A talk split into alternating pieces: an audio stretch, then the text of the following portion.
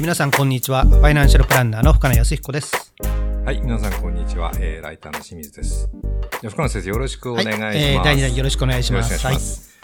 あのー先ほど、その2020年の、まあ、あの、家計防衛の、まあ、大まかなポイントとして、まあ、その、支出が目減り支出が増えて、まあ、収入は実際その減っていくという、まあ、ちょっと厳しい状況だよっていうお話ありましたけれども、じゃあ、あの、具体的に今どういう、まあ、ことをあの気をつければいいかということで、あの我々がそのマネープランクリニックをもう、あの、今年もいっぱい、はい。担当しましたけれども、まあ、そういう中で、あの、ちょっとあの、傾向みたいなのもね、いろいろあったと思うんですけども、そういうのをまあ踏まえながら、ちょっと個々にポイントを見ていこうかなというふうに考えてるんですけども、まあ、あの、清水さんとですね、まあ、コンビを組んで長いですけども、ええ。今年ってちょっと私やってる思ったのが、ええ。使途不明金がちょっと増えてる気がしません？まあそうですね。うん。あのね、えー例えば、直近ですと、例えば、使途不明金が6万近くあったとか、ええ。そういう形の方っているじゃないですか。いましたね。だから、それ考えると、確かにですね、あの、厳しいから相談に来るっていうのは分かると思うんですけどもまずきちっと自分自身のことを把握した上でじゃないと、はいはい我々も処方箋って打てないそうですよね。じゃないですか。だからね、必ず清水さんだったら清水さんはもうすぐし収入と支出で貯蓄が合わないから、もう使途不明金なかなくせばそれこそすぐ貯蓄できるんじゃない？っていう話はしますもんね。はい。うんだからまずその使途不明金をきちっとまあなくすっていうこと、ええまあそれを把握するっていうのが重要なのかな。っていう気がしますよねそうですよね。うんまああの5000円ぐらいとか1万円ぐらいだったら、まあまあまああるかなって言うんですけど、今ねお話出た5万6万だと、うん、それこそ年間でね50万60万っていう。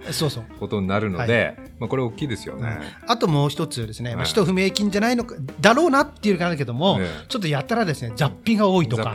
雑費便利ですからね。そうそう、そうそう。それ考えるとですね、はちょっとですね、自分の、まあ確かにですね、中身をさらけ出すって難しいと思うんですよ。はい。例えばね、マネープランクリニックだって我々は見ず知らず第三者じゃないですか。ええ。そういう人に実はですね、えー、乖離するって難しいと思うけども、はい。でもよりその人に寄り添うってことを考えれば、はい。まあ我々から見ると細かくより出してもらった方がはい。対策って打ちやすいじゃないですか。まあそうですね。うん。また逆に言うと、でね、あのいかにも雑費とかですね金額が多いと、はいええ。ちょっとこれ、ね、もったなってね、今風の言葉で言うと すぐ我々も分かっちゃうので、ええ。できればですねそのあたりっていうのも、うん。なんか綺麗にしてもらった方がいいの,、ねうん。いいのかなっていう気がしますよね。そうですよね。まだ雑費の中身が実は問題で、あのそこでねあの削れるもの削れないものが結構あったりするので、はい。うんまあそれは本人が分かってるかどうかですよね。その通りだと思いますよね。ね。また一方ではですねこの家計相談やっているとええ。ちょっと頑張っちゃう人とかねああ逆に、ね、いろいろいるじゃないですか。あとはまあそのねちょっとですね、えーなんだろうなお金って不思議だなと思うのが、ええ。例えばすごくお金持ってる人でね、結構早期リタイアとかってあるじゃないですか。ありますね。ああいう方の場合だとですね、えー考えたら夜も寝られないとかね、はいはいはいそんなことが書かれていたりとか、ええ。一方ではですね、じゃあちょっとこれ大丈夫かっていうのは結構楽観的だったり的あるじゃないですか、だからそれを考えると、まあ、お金っていうのはまああればあるがいいわけじゃないけども、うんうん一つやっぱり考えなきゃいけないなっていうのはやっぱりもう、ね、何度も同じことを言うけども自分自身のことを自覚するっうんていうことが一点大事でしょうし、うん。あとはもう一つはもう少し気楽に考えてもいいのかなっていうなんかなんかちょっとですねもちろんその、ね、教える立場だと申し訳ないっていう部分はあるのかもしれないけども、もう少し肩の力抜いてよっていうのもなんとなく、ね、行間から見えてくるなって気がするんですよね。うん。まあ必要以上に心配してるっていう方まあ多いですよね。うん。それとあと先ほどのですね第1回目の動画にもちょっと引っかかるんですけどね、やっぱり結構ですねええ。ボーナスってのはもう一つ鍵じゃないですかね。鍵ですね。うん、ボーナススがね、もうあっという間に出てっちゃうっていう人もいるし、はいはいは一方でボーナス全く手つけないっていうね、うん。これも両極端だと思うんですけども、実はですね、ボーナスにもちょっとね、注意してもらいたい点があるんですよ。そうですね。うん。これ何に注意しなきゃいけないってですね、実はですね、これちょっと細かな統計データ的なこと、うん。これをお話しして申し訳ないんですけども、はい。実はその国税庁がはい。民間企業の平均給与っていう、はい。まあ、そういうデータをいろいろいくつか出してて、その中にですね、えーと年収に占めるうん。ボーナスの割合っていう、そういう数字を出してるんですよ。これまだ2019年のデータっては出てないんですけども、ええ。これを見るとですね、実は企業規模が大きく、この場合の企業規模っていうのは従業員と思ってああ、従業員数ですね。それが多くなればなるほど、実はね、年収に占めるボーナスの割合って多くなるんですよ。なるほど。うん。でですね、そまあ、それはな、ね、一番、えー上限が一番5000人5000人超か、5000まあ、5000人はい。1人以上ってこと5000ね以。上ですね。そこになると、なんとですね、年収に占めるボーナスの割合が、うんえーこれ2018年換算で28%ぐらい。28%。あー約3割ですよなるほど。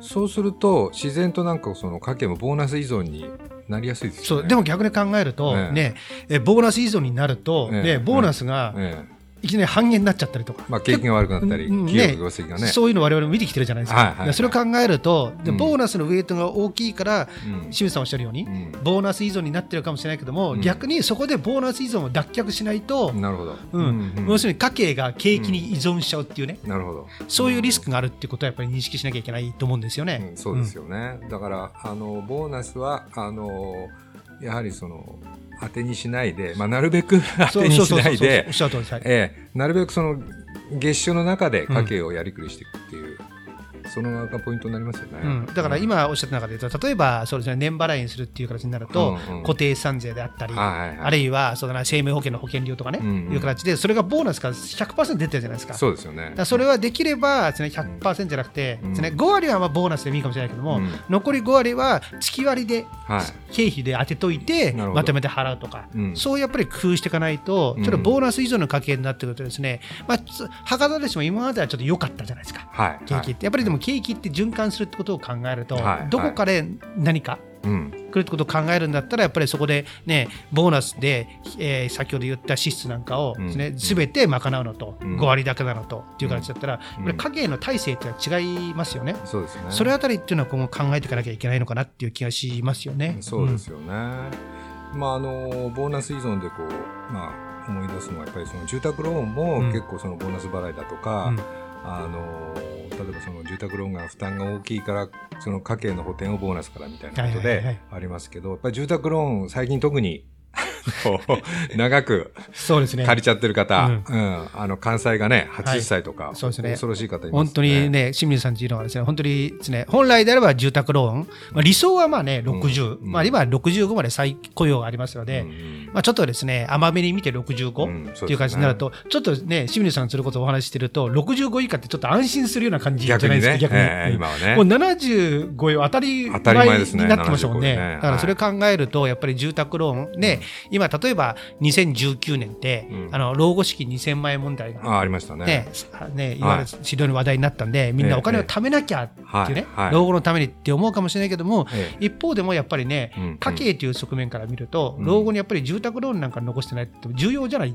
ですか。はいはいだからそれを考えるのであれば、確かに増やすことも重要だけども、一方では年を重ねてまでうんマイナスを残さないっていうことも考えてもらいたいと思うんですよね。そうですよね。だからまあ住宅ローン組むとき、組む前だったらとにかく慎重にってうん。はいうことと、。まあ組んだらもうしょうがないのはい、でそう、そうです。まあいかに繰り上げ返済をして、はいうんまあ短縮していくかということを、まあ頭に入れながら、うんやっぱりこう家計見直していく必要がね、やっぱりどうしても出てきますね。そうですね、やっぱり、えー住宅が占める割合って大きいじゃ大きいないですか。ね。ちょっとまあ先ほどの2000万円問題ね、うんあれに絡めて言うと、まあ、2000万円問題で、うんえー要するにその、ね、高齢者の世帯の収支状況を見ると、うん実はですね、あれの収支状況を見ると、住宅費ってですね平均で1万いくらなんですよ。